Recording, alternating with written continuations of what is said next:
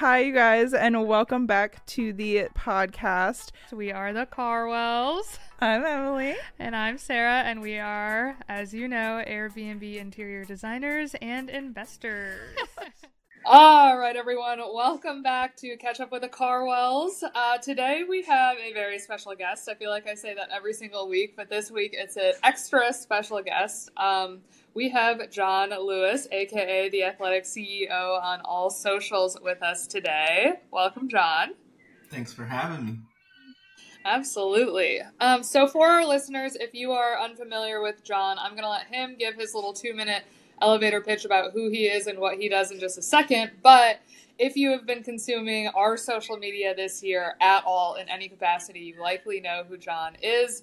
He has single handedly helped us 10x our business this year on the mentorship side and connect with so many of you. Um, so he has been a key player for us this year. So we are excited to pick his brain today and give you guys a little bit of a deeper dive on John. But, John, for our listeners, why don't you fill them in on who you are, what you do, what your specialty is, so you can they can familiarize themselves with you as well. Absolutely. Thank you for having me. It feels like a long time coming for this to happen. Uh, we've been doing this for a while now, and we're finally getting a chance to sit down and talk about it all. So I'm super excited to see what comes out of this talk. But I'm John, like they said. I'm from New Orleans, Louisiana, born and raised. I always joke where the crazy people are from. Um, and that's such a huge part of my story because being from New Orleans, we we always joke that you either make it out one of two ways. It's either sports or entertainment. So you either want to be Beyonce or Lil Wayne, or you want to play athletics, and that's the only two ways you really know how to quote unquote make it out. I was I didn't even know about the world of business until I was like 21 years old.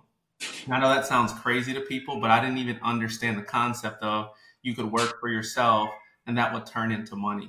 And so my whole life I played and I wanted to play in the NBA, play basketball and when that dream fell short, I found myself completely lost in life. Like, okay, what the heck do I do now? Because I knew I didn't want to be a W 2 employee, but I didn't know anything but sports. And so that was when my mentor came into my life. And he was a guy that was making like a hundred thousand a week in the world of business, which once again blew my little southern mind. I'm like, wait, you do what? And you don't play football on Sundays? Like, you have to show me what you do.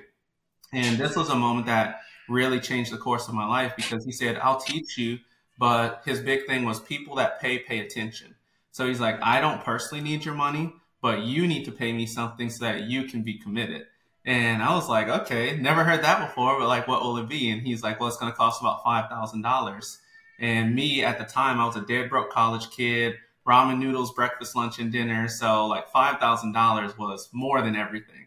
But for some reason, something clicked and I knew I couldn't afford not to get around this guy. And so I sold my shoes, I sold my PlayStation, I sold my clothes. My roommate thought I was moving out. He's like, bro, where are you going? I was like, nowhere. I'm just starting a business. He's like, you're nuts. You're crazy.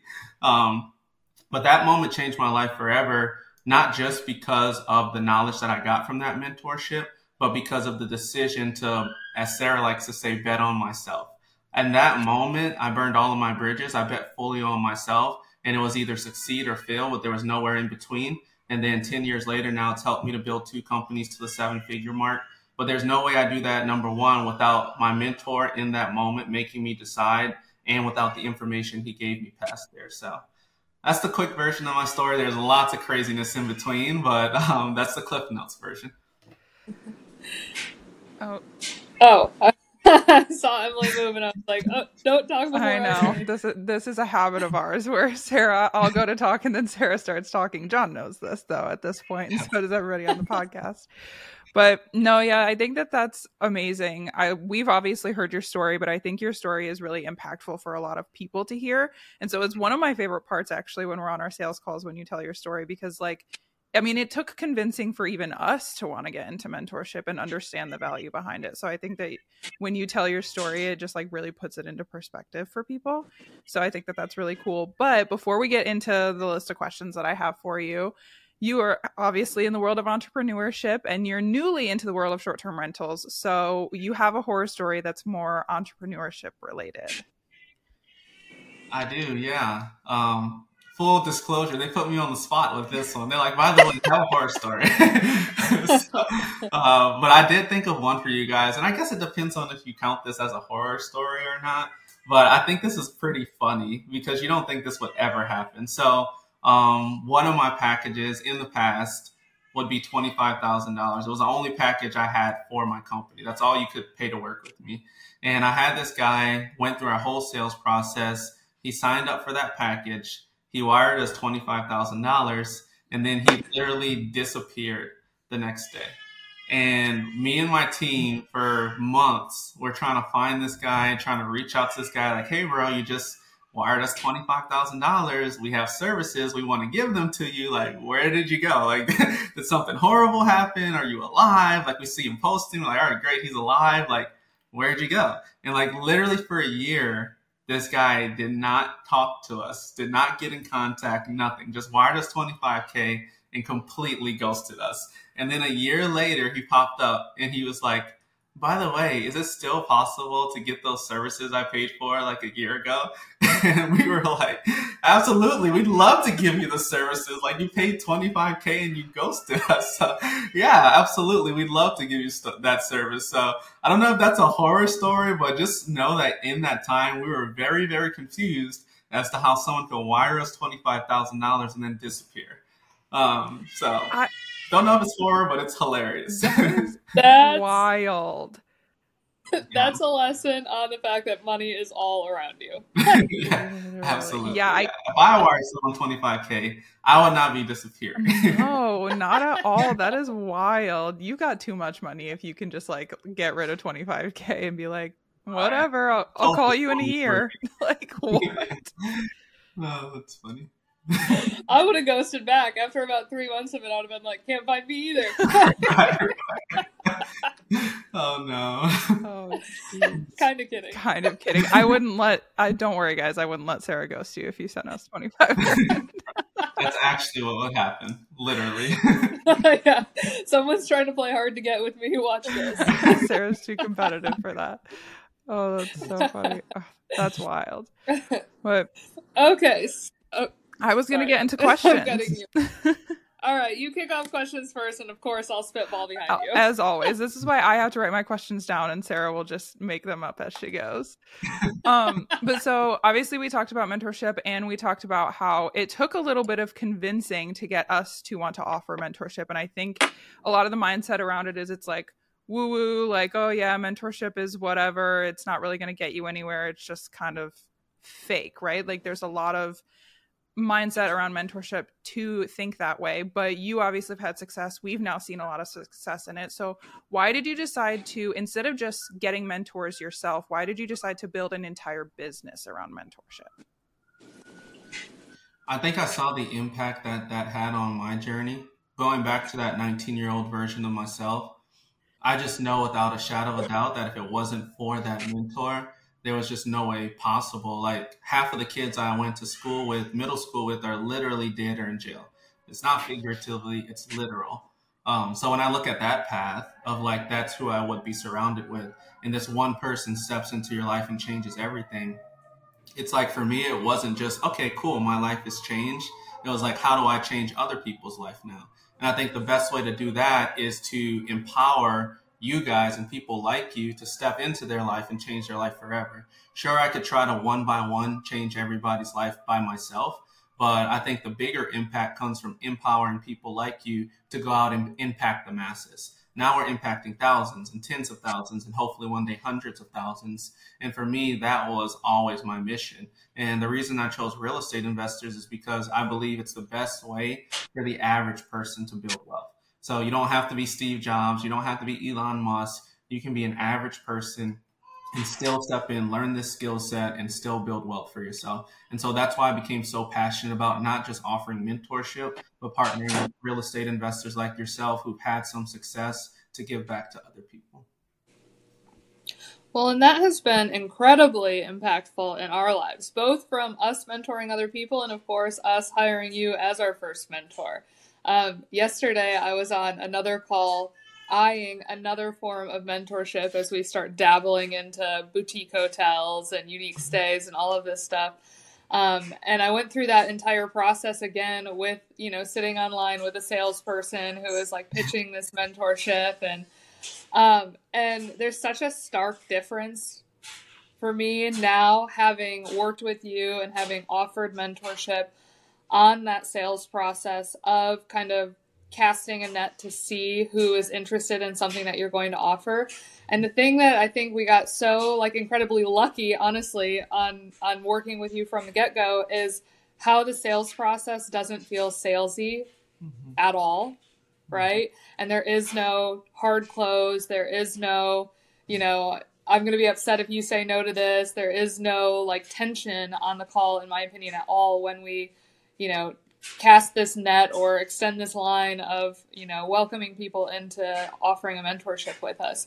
So can you talk through like where you learned that from how you got to that point of understanding really how to sell people on mentorship without it feeling salesy?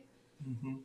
sucking for a long time is the short answer. I sucked for about four years before i got it right. Um, right quote unquote but i think the big thing comes down to there's a few factors actually one factor is seeing what happens on the back end when you do hard sell somebody, um, especially when it comes to mentorship. It's not like any other product. You are developing a relationship with someone, and half of their success in the program comes down to the relationship and the way that that relationship started.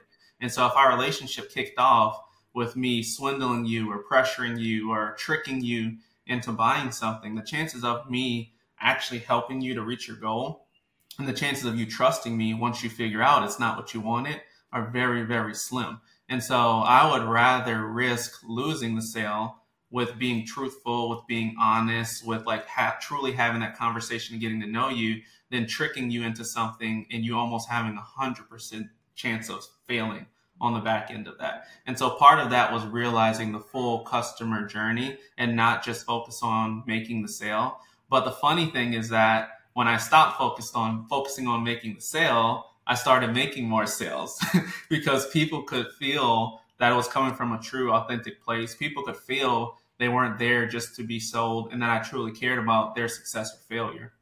And so for me, it kind of worked opposite, to be honest. I was like, okay, I don't want any more of these type of clients that come from tricking people or hard closing people. And then by default, like my percentages start to go up on the front end. And so then I was like, okay, the true route to selling isn't selling.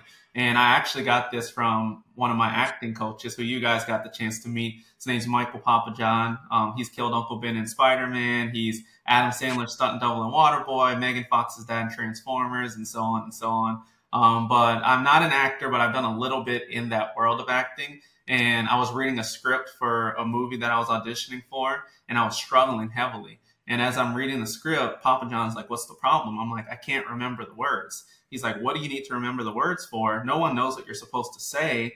They just want you to be the character. So just focus on being the character. Forget about remembering the words. I think in sales, a lot of times we're taught to remember this script and remember this one liner or this two liner. Like we go in focused on that instead of focusing on just being the character, like being the person that the person on the other side of that camera needs. And so when you put all of your intention, and your focus on that, you're going to be a lot better at sales. Yeah, I think Sarah and I have a very interesting perspective because both of our husbands are salesmen, right? And so Ethan sells life insurance and um, medical insurance, things like that. And then my husband sells metalworking fluids. So it's a very different kind of sales, but they both got to hear all of our calls, right? They both work from home. So they're sitting behind the computer. And I remember Tyler specifically, we got off of a call one time and he was like, oh my gosh, John just speaks to these people really well. He was like, you can tell that he's asking questions because he genuinely cares about the answer. And it's like, we don't even really talk about what word the program is or anything else until the end. We're actually just getting to know people. And I noticed that Tyler specifically was pointing those things out. And he approaches his sales a little bit differently from listening to the calls that we've had. And so, even though his is a little bit more of like a technical sales process, right? Like he's not getting to know these people in the same way we are, but he was like super impressed with it. And so, he i just think that that's amazing that like a salesman is listening to another salesman. He's like oh my gosh john's so great at what he does. Yeah. Well and in all honesty i mean you know like sales is not mine and emily's forte right? Like we are like boots on the ground real estate girls and then like instagram girlies. Like sales is not part of like our umbrella. But being on those sales calls and I don't even want to call them sales calls because they're like discovery calls. They're not salesy whatsoever. They feel like therapy. Like like truly, it's like we have been on so many calls where I have ended up crying with the other person on the other end of the call because they're like pouring their heart out about what they want real estate to do for their lives and how they feel like this is the perfect path for them and it's just it's a moment where Emily and I get to like actually see the result of what we put online for so long without actually seeing the person, right? Mm-hmm. Like there are comments that people will leave and like voice memos and DMs and all of this stuff that we interact with our community on a daily basis, but it's never been via Zoom where I actually get to hear the impact that it's having. And then beyond that, when we host this in person graduation, actually getting to meet these people who have completely changed the trajectory of their life because of this information we're putting out on social media. Like the whole ecosystem of mentorship and of this thing that we've been on this year with you has just been such a 180 in my head versus what I thought it was going to be at the beginning when I kept saying like no we don't want to do this we're not interested in it um, so if you're listening to this and you're you've been curious about this mentorship side of things and you're worried about getting on a call with us just know that like we don't care if you say yes or no. It is truly going to be a conversation about you getting to like talk through living out this dream that you think is possible through real estate. And I think that that's honestly just magic. Like the calls have been magic. I love it. Yeah. Sorry, go ahead. No, no, you go. You had the, you had something to say. Go ahead. Well, I was gonna say, like, I was gonna talk a little bit about why the sales process has changed. I'm a big economics fan. Didn't enjoy too much in business school. Economics was one of the few things that I did enjoy because it's the history of things and like why certain things occur. History always repeats itself. History also always has patterns. And so if you think about it from that perspective, back in the day when our parents were being sold, grandparents probably at this point were being sold, it was due to lack, lack of information. So think about it. The person would come to their door with a catalog. They'd have certain things in that catalog. It's like you either buy it because I'm here or you don't, but you don't go somewhere else and find it. They weren't going on Amazon and being like, no, get out of here, catalog guy. Like, I can order this online and it's going to come to my door. And so that created a natural sense of scarcity and urgency. It was like you either buy from me or you don't it's almost like the salesperson was in charge, right? And so when it comes to pushy sales, the salesperson could afford to be pushy. It's like, no, I'm not coming back for a week. Like, buy now. Do you want it or not? And like that carried over. That type of sales training has persisted past that time, but times have changed. People have everything at their fingertips now. And so now selling is a lot less about accessibility and a lot more about connection. And a lot of salespeople haven't made that jump. They still sell based off of the old sales tactics, but are not in the old sales environment anymore. And so back then you could get away with that. But in this day and age, it's all about connection. And people can truly tell if you care about them as individuals or if you're just trying to sell something. And guess what, buddy? You're not the only catalog on the block anymore. so you can't afford to do that anymore. Um, so I think that's the gap as well that a lot of people have not realized or crossed yet. Yeah, I like that you say that people can tell if people care when they're going through the sales process because I think it's just automatically assumed that every single person that we take a call from or anybody who's in like your program for mentorship, any person that they take a call from, they're immediately trying to sell into their program and that's just not the case. If we don't feel like or even if you get the vibe that you don't feel that they're going to be getting value from this, although we want them to leave the call with some value. But if they're not actually going to get value from the program, we may suggest somebody else's program or some some other path for them because I think it comes from a truly like heart-centered place as opposed to, oh well, there's no more spots left, so you have to get in even if you're going to get nothing out of it. Right. Yeah, absolutely. Yeah, that's been something that I know, you know, for our listeners who have watched us launch this mentorship this year, one of my first conversations with John on the phone was the fact that I did not want to get stuck in a room teaching people who are not aligned with Emily and I, right? Like, I grew up with teachers for parents, and my parents would constantly come home and complain, especially my mom, who was a high school teacher, and my dad, who's a collegiate level teacher you know, in high school, like the students are there and they have to be there. And so they're not excited about the thing that they're learning or they're only excited about one subject or whatever. And so I would watch how exhausted my mom would get pouring her heart into people that weren't aligned with whatever she was pouring her heart out for. And my dad didn't have that same struggle because people were in the room that wanted to be in the room that wanted to change their life. And so I think I had this perception in my head that there was going to be so many people that you know, were tuning into the successes of Airbnb because, like, the videos that go viral on TikTok and Instagram, it's always the ones that are super sexy, right? It's always like the I had a $15,000 month, or I'm traveling full time and my income is still, you know, hitting the bank account, or whatever. Like, those are the ones that go viral. And then all of these, like, nitty gritty, like, videos of us actually doing the work and actually being stressed out and actually being stuck in this mess that we created don't and so I was like, oh my gosh, the people who are going to reach out are going to have this perception that is not actually the reality of putting B&Bs together. And John really pushed me on that. He was like, Sarah, I think you're wrong. I think people, like the people who are going to reach out, have seen both. Like, don't think that the people that reaching out are only the videos that have gone viral. And we were floored with that. Like Emily and I both were just like, holy cow, the stories that you guys told us on these one on one calls were so aligned with how Emily and I's journey has been, you know, and it's like we're looking at ourselves two years ago, three years ago, and looking at like having such a clear vision on how this can impact your life. And so I think that, you know, that has been another portion of this that has been so surprising on how social media really allows your people to find you. Yeah. Um, and I would say the same thing with like us finding you, right? It's like we had never met in person. I wasn't sold on you 100% yet. And then I met you in person and I was like, oh, this is my dude. Like, yes, like I get along with this guy instantly. Um, and so I just think that that's such a cool component of it as well that just like completely knocked my socks off. yeah. I think connection is everything. And, I, and you're right. It is crazy. I've done a lot of different mentorships now with a good bit of people and it's crazy how they always attract their people. Like no matter what, when you do it the right way, when you're authentically yourself, you start to attract people that resonate with you.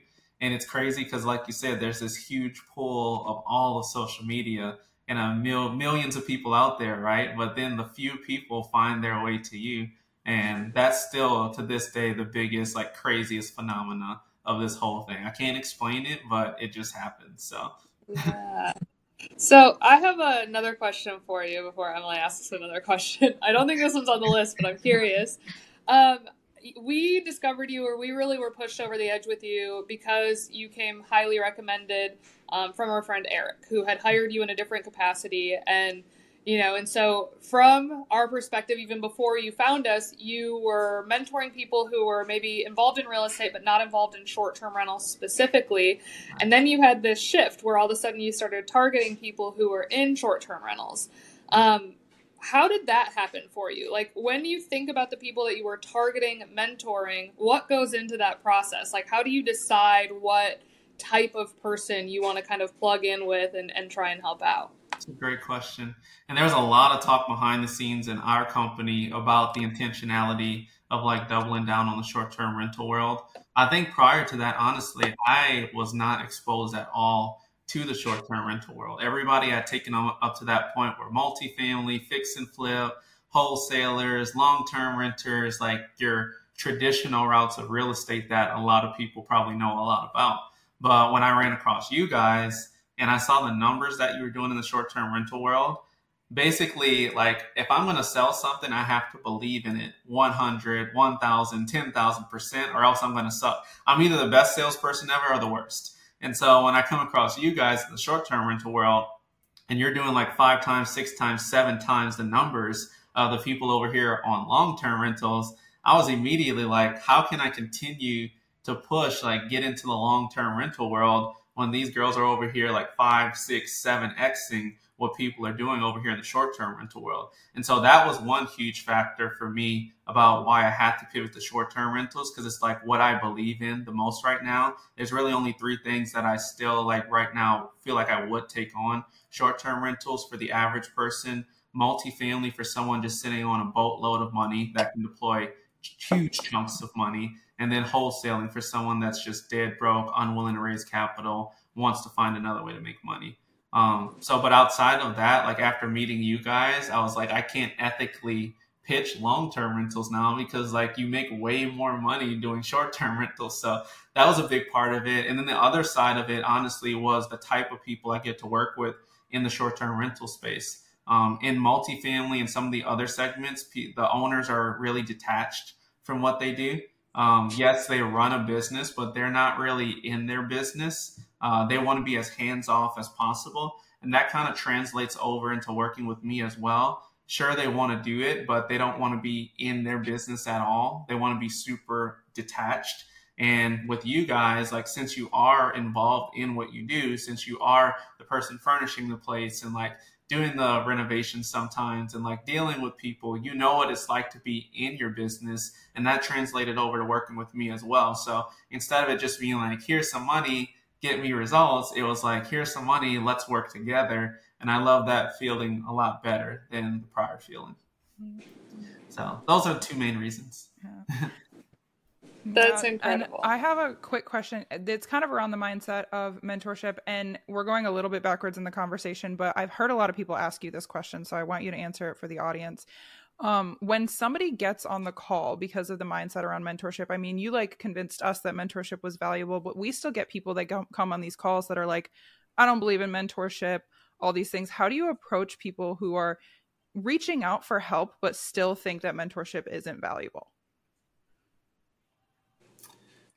I think the first buying mentorship for the first time for most people is the hardest thing. And I will say it is, I acknowledge that it is a lot different now than when I looked for mentorship. Um, which like there's always like until you don't have it, it's like you don't realize the value of it type of deal. And for me, I didn't have it 10 years ago. And so I don't know that doesn't seem like a super long time ago, but I was actively searching for someone to help me. I read Rich Dad Poor Dad. I remember going and Googling like mentors and people to help me, and all I could find was wholesalers, like legit. Like I would Google people, I'd call them, they'd be like, "Oh, do you want to sell your house?" I'm like, "No, I want somebody to help me do this thing." Like I just read Rich Dad Poor Dad. I want some help on what to do next because I'm an athlete, so I come from the sports world. So the logical thing for me was like, all right, I want to do this. Let me find a coach. Like that was the logical next step. But like there were no coaches out there. And I was like, you mean to tell me there's no one out here willing to help me? And this is just 10 short years ago. And so for me, when I found a mentor, he was like, once again, $5,000. Yes, it was a ton of money, but never once in my mind did I question, okay, is a mentor worth it? Because I knew I had just searched for people that hopefully could help me and I couldn't find anybody. And so I think that's a huge part of it too. Like now there's mentors everywhere, right? And so now it's more, it's not like, can I find a mentor, someone willing to help me? It's like, how do I pick the right person? And I think that's a lot of people struggle right now is like, okay, there's a lot of people out there, but who's legit? Who's actually there to help me? So I do resonate with, I don't want to like skip over that point and be like, you're stupid for questioning anything. But at the same time, the only way you're going to actually get to your goals in life quickly while you're still here, alive, in good health, and can enjoy it is from cheating off of somebody else, which is the opposite of what school tells us. And this is why I feel so many people struggle with this concept because in school, if you cheat off a smart person, you fail. In school, if you cheat off of the creative person, copy their paper, it's copyright infringement. But in the world of business and entrepreneurship, cheating is literally the secret to success. And so the way that my mentor taught it to me, it's like he's buying back his time. He's always looking for strategic ways to buy his hours back. So here's Sarah and Emily. They put five years into this. They've been in the trenches. They've logged all these hours. You can do one of two things. You can spend five years just like them, all the heartaches, all the headaches, everything they went through to get exactly where they are five years from now. Or you can buy their time and get there in 90 days, 180 days, a year. A lot shorter time period than it took them to get there. And on top of you not having to spend as much time, I would argue here's the funny part you end up spending just as much, if not more money anyway. And so you're trying to save money on not buying mentorship, but after trying to figure it out yourself, you still end up spending that much, if not more, and you spend the time and all the headaches and heartaches and then you're like, why the heck am I doing this in the first place? right? So the chances, if we were just like to put the percentages side by side, of the likelihood of someone to be successful in whatever they try to do, both with a mentor and without a mentor, the people that succeed with a mentor will be through the roof. And so the question for you shouldn't be, should I need mentorship or do I need mentorship? It should be, how do I find the right mentor? How do I find someone who truly has a heart for helping me? And if you find that person, lock arms for life. As long as they will have you, lock arms with them because it's very hard to find those people. Yeah, I think like you've even completely changed my perspective on that. Like I didn't really think about reaching out for mentorship. I have, I mean, in the short term rental world, I have Sarah as a business partner who's kind of a couple steps ahead of me. And so that's kind of been my journey. But even now, I mean, our audience knows that I'm interested in getting into the clothing business eventually. And there's this guy who he runs a business that I'm super inspired by. I like his business model. He's really gotten popular the past couple of years. He doesn't even offer mentorship. And I'm reaching out to him being like, what do I have to pay you to have a little bit of your time? Like, I don't even care what it is. And he doesn't offer any sort of formal course, but I just know that he's doing it the way that I want to do it. So I, he's the person that I want to talk to. And so my mindset's completely different on it. I'm like willing to pay somebody who doesn't even offer mentorship to do it. Same. um, also, I mean, we have had like especially when we were in LA at your event, I had so many conversations with people who had purchased mentorship before, not from you, from other people, and have had horrible experiences, right? And so you talk about like, you know, now everybody wants to be a mentor. Like the education side or the education wing that a lot of social media influencers or people will have attached to whatever their niche is on their profile. Um, it can be good or bad, right? You're getting people's highlight reel, and so you think they may have it figured out, X, Y, and Z. Um, talk me through when you are looking at other mentorships online, how does somebody pick out red flags of mentors that maybe don't have their heart in the right place? Like, what are things for listeners who are looking for mentors? What should they look out for as a red flag with some of these people who maybe aren't great mentors? It's a great question. Um, from the outside, there's a few checklist items from the outside looking in, transparency is huge for me. Um, are they just talking about their wins and screaming that from the rooftop, or are they actually sharing the process? Because if they're not sharing the process, then they're probably not going through the process. A or B, they are not willing to be humble and have humility to admit their faults. And any leader that's not willing to admit that things don't go 100% right all the time, they're going to be very hard as a mentor to coach you um, it just creates a very interesting dynamic there. So pay attention to that. Transparency, authenticity is huge. The second thing would be have they actually accomplished what they're trying to teach you, which sounds straightforward and you would just assume has always happened. But I would encourage you to dig there and really find find out have you actually done what you're trying to teach me, or are you just trying to sell me something because you know it's beneficial to sell? So that would be the second thing that I look out for. The third thing, and this doesn't always it's not 100% of the time a red flag, but it can be if they've been doing it long enough. The third thing would be have they helped anybody else to accomplish what they're trying to teach? And so, obviously, if they're brand new as a mentor, they're not going to have those stories yet. But if they've been doing this for a while and they have no success stories, red flag. If they've been doing this for a while and there's no one you can point to and be like, go talk to them, they'll gladly vouch for me. Uh, that's a huge red flag. That means they probably haven't helped anybody. And even worse, they're trying to hide their people from you so that you don't talk to them. Major, major red flag. Honestly, just that one alone, if they've been in it for long enough, will tell the whole story. If there's no one they can point to to be like, talk to them, probably haven't helped anybody. Um, so yeah. I would say between those three things, looking for authenticity, authenticity, transparency, have they done it themselves and can they prove it? And then bonus, cherry bonus is has have they helped other people? Between those three, you should be able to find good mentors. Yes, that makes so much sense. I mean, we had talked to someone in LA that had purchased a form of mentorship. They weren't even, the person wasn't in LA.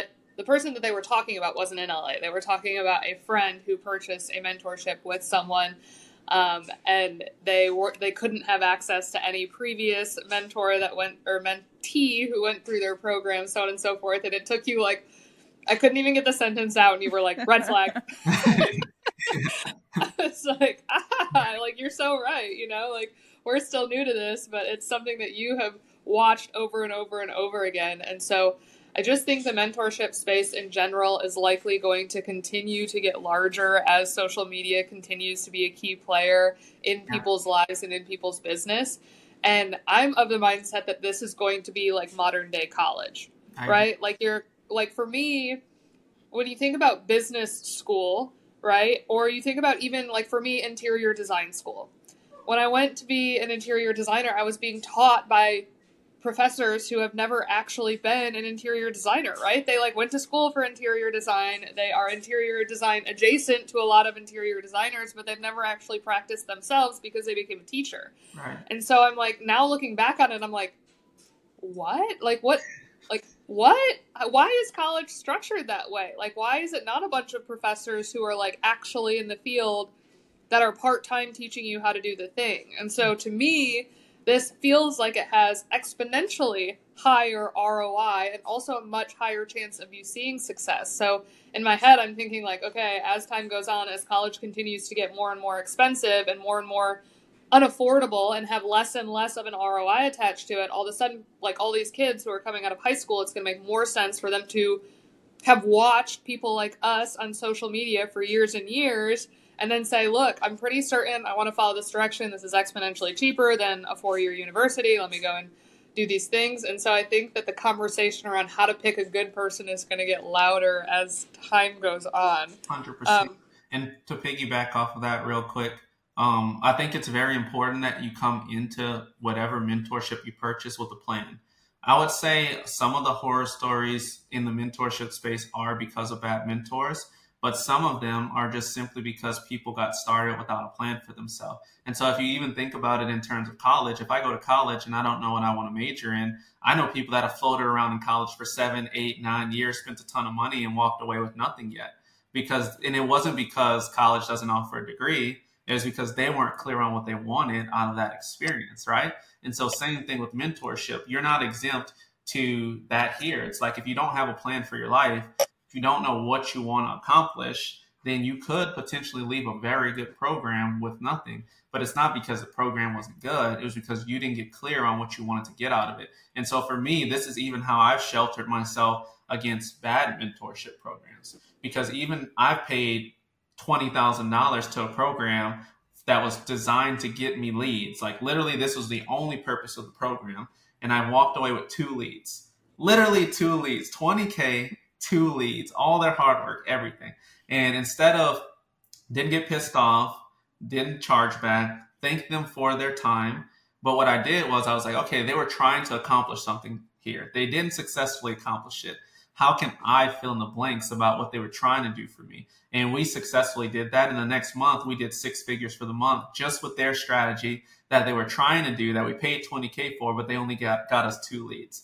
And so for me, sometimes life you are everybody's heard the saying make lemonade out of lemons like sometimes it's truly that sometimes you're not going to get everything you need but if you have a plan like we had a plan for our business we were able to take what they gave us and like make it sweet make lemonade out of lemons and so pay attention to that as well sometimes having a plan for your life and being intentional about what you're going into something for can shield you from having a bad experience yeah.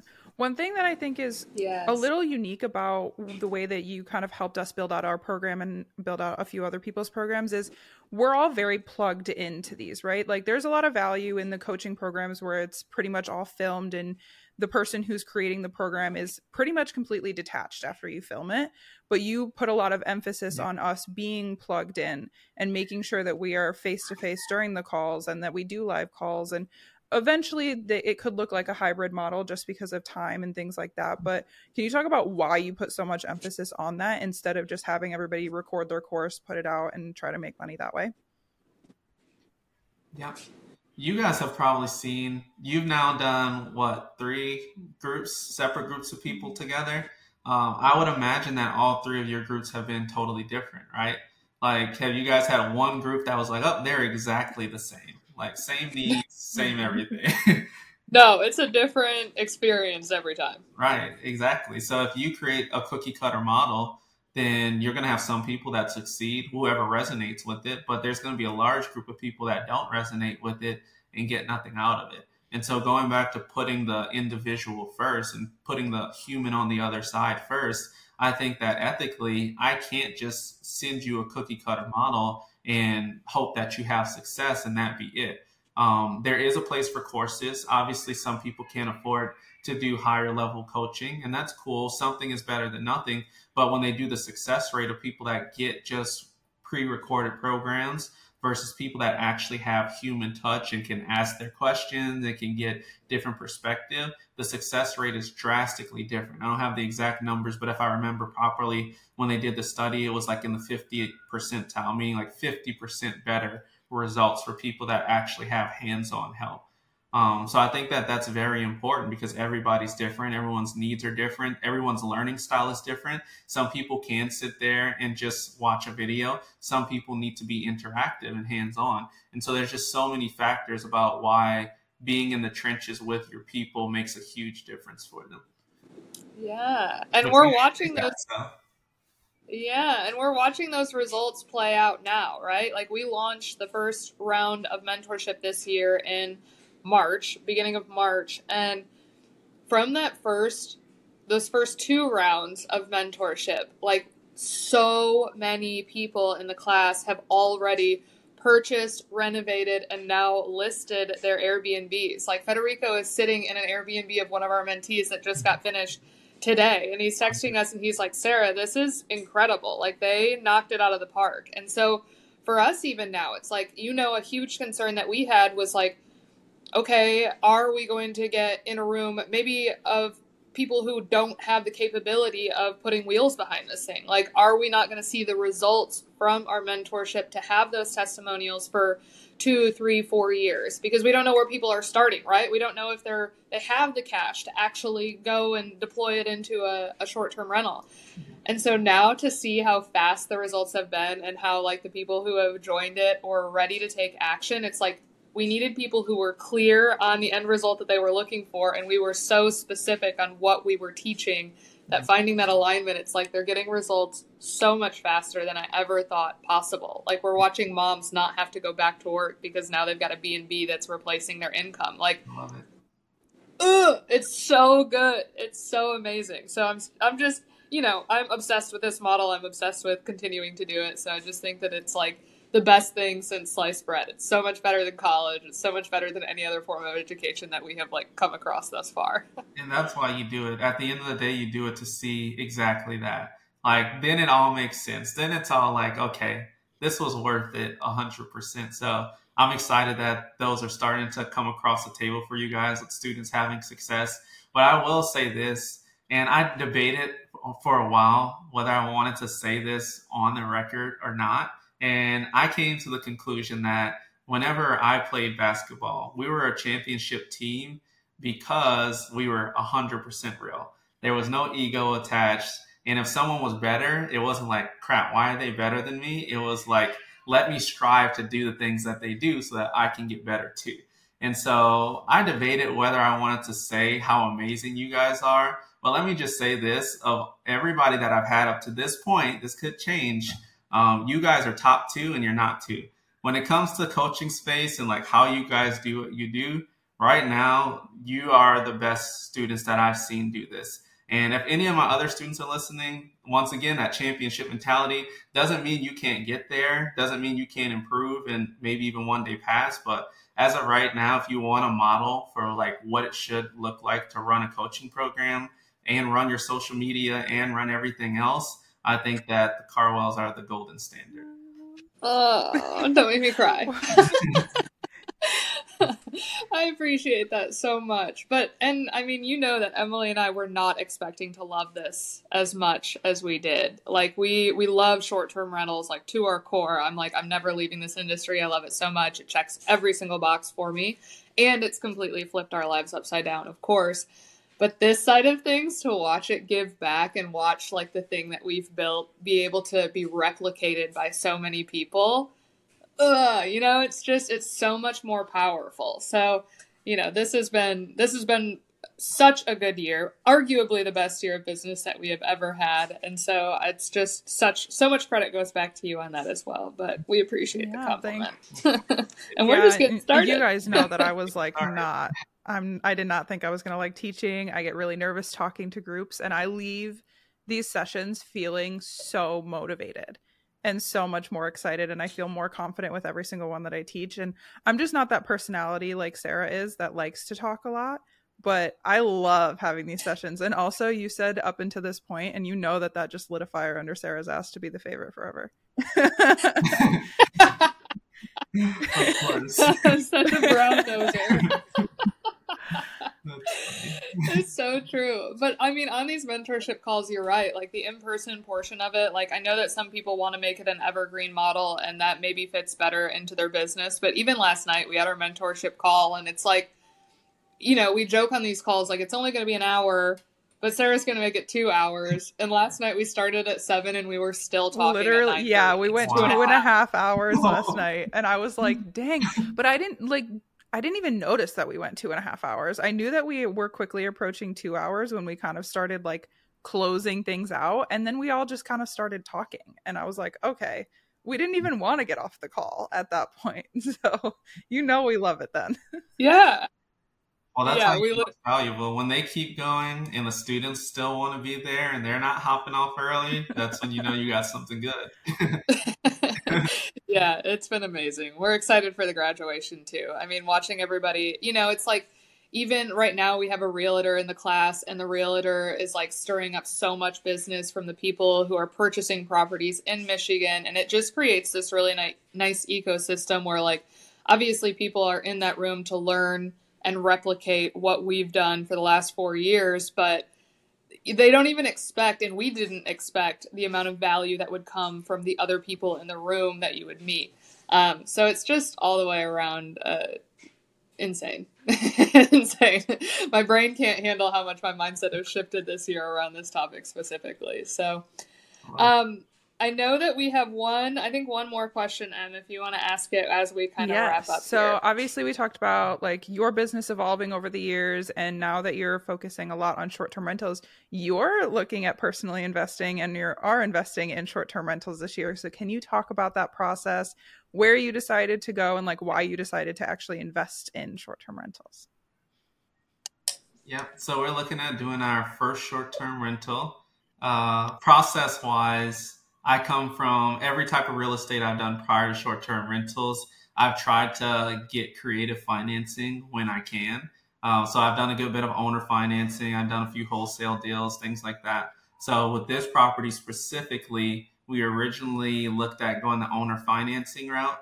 Um, but because of a lot of different factors, like this guy that we're getting the property from, he wants to buy another piece of land and he didn't want two properties on his uh, like he didn't want to be accountable for two properties because they wouldn't lend him the money that he needed for the other piece of land that he wanted. And so for that reason, we pivoted to the subject to model. And so we're taking that property over subject to the mortgage. Uh, we're looking at doing it in Alamosa, Colorado. So for those of you that don't know that area, it's like where all the Texans go to vacation in Colorado. So it's not quite like Aspen, Vail, anything like that. But as soon as you drive out of Texas, you're in New Mexico for like two seconds, and then you're right there in South Colorado. So it's still very beautiful. There's the sand dunes that are there, um, National Park, which is amazing. If you haven't been there, you got to go check it out. Maybe stay on our property. Um, but uh, that's the area that we're looking at doing it in. And then we wanted to create an experience along with what we're doing. So we have a two bedroom, two bathroom cabin that's on, I think, 40, right around 40 acres of land. So we got a lot of land to play with. But my wife's uh, uncle, he owns a Clydesdale farm, which for those of you that don't know, Clydesdales are like the Budweiser horses. They're the big horses, humongous. They have like the feathers on their hooves. They're like, like beautiful creatures. And we plan on doing a few experiences around the Clydesdales where you can like ride the carriage, like winter wonderland style, where you can go pet the Clydesdales, feed the Clydesdales, like he even has cows and other stuff, but they're not as cool as Clydesdales. So we're just going to make it about the Clydesdales. You can have a whole experience meeting the Clydesdales. And we really were uh, adamant about having that experience with our property. I think from talking to you guys and a lot of the other experts in the industry, that's where the short term rental world is going. And you have to have that experience to separate you. Now you don't have to have Clydesdales, but like for us, we're extra with everything that we do. So I was like, I want Clydesdales. Um, so that's what we're looking at doing with our first property in Alamosa, Colorado. You being extra? No, you're never extra, John. I learned from Sarah. You guys, you guys feed off of each other for sure. we do. We do hundred percent feed off of the pushiness of each other. Look, I just, I always, I say this to Cassidy as well, another guy in the background that I kind of work closely with, and everyone that I work closely with. I'm like, look, if we're gonna do it, we have to do it big, and there are people who are doing it bigger. Why not us? Right. Why not also us? Like, we get to create the brand, we get to hold the reins on this thing. Like we might as well be bougie, we might as well be extra, we might as well be top of the uh, hill. I agree. And then Sarah does it at one level, then I'm like, I have to do it one level above, and then we just keep trading back and forth, and it's like, before you know, we're gonna be doing some real crazy stuff. I know when Ethan suggested, and now our mentees know this, but we're doing helicopters for our next uh, graduation event, and it was like you know, we had done a yacht for the first one, and the second one, it's like winter and well, not some winter, but it's end of fall in Michigan, and like, what are we gonna do to top a yacht? All these things. And Ethan's like helicopters, and Emily's like, that's crazy, like literally no. And then Ethan like digs a little bit further, and he's like, but it's feasible. And now here we are doing helicopters, and I'm like, that's the standard I want. Like, I just I want it to be extravagant. I want it to be memorable. I want to stick out. You know, I want it to be like one of one. So I mean, just another reason why we aligned with you when I met you in St. Petersburg earlier this year. I was like, oh, Absolutely. not only is he a good human, but we vibe, right? We've got a similar uh, a mindset around our businesses. I can't so. make a lot of promises, but I can promise it won't be boring. I think we can both do that. It'll never be boring. I can promise you that. yeah. Well, John, thank you so much for coming on and chatting with us. For our listeners who maybe don't follow you yet, where can they find you? Yep, I'm at the Athletic CEO. Um, and I think there's probably two people that are listening to this. One, you should hit the Karwells up after hearing this about their mentorship program, at least have that conversation. My big saying is if you like it, I love it. And if you hate it, then I hate it for you. You will hear that at the end of the call, but there's absolutely no pressure. And then the second person on here are probably peers of the Karwells, and you might have been thinking about starting a mentorship program. If that's you, then DM me catching up with Karwell. So I know you came from this podcast and I got something special for you. Ooh, I love it. A little plug for our listeners. um, well, thank you so much for uh, coming on and talking through mentorship in general. I mean, look, we we're so sold on it, but if you're listening to this podcast and you are stuck in a situation where you are looking for a mentor, whether that be John or Emily and I or anyone else, for the love of God, learn from our mistake of not hiring a mentor for the first three years and go find one. It's honestly been the most pivotal investment that we have made so far in our business. So we appreciate you, appreciate you shifting our mindset on mentorship over this year.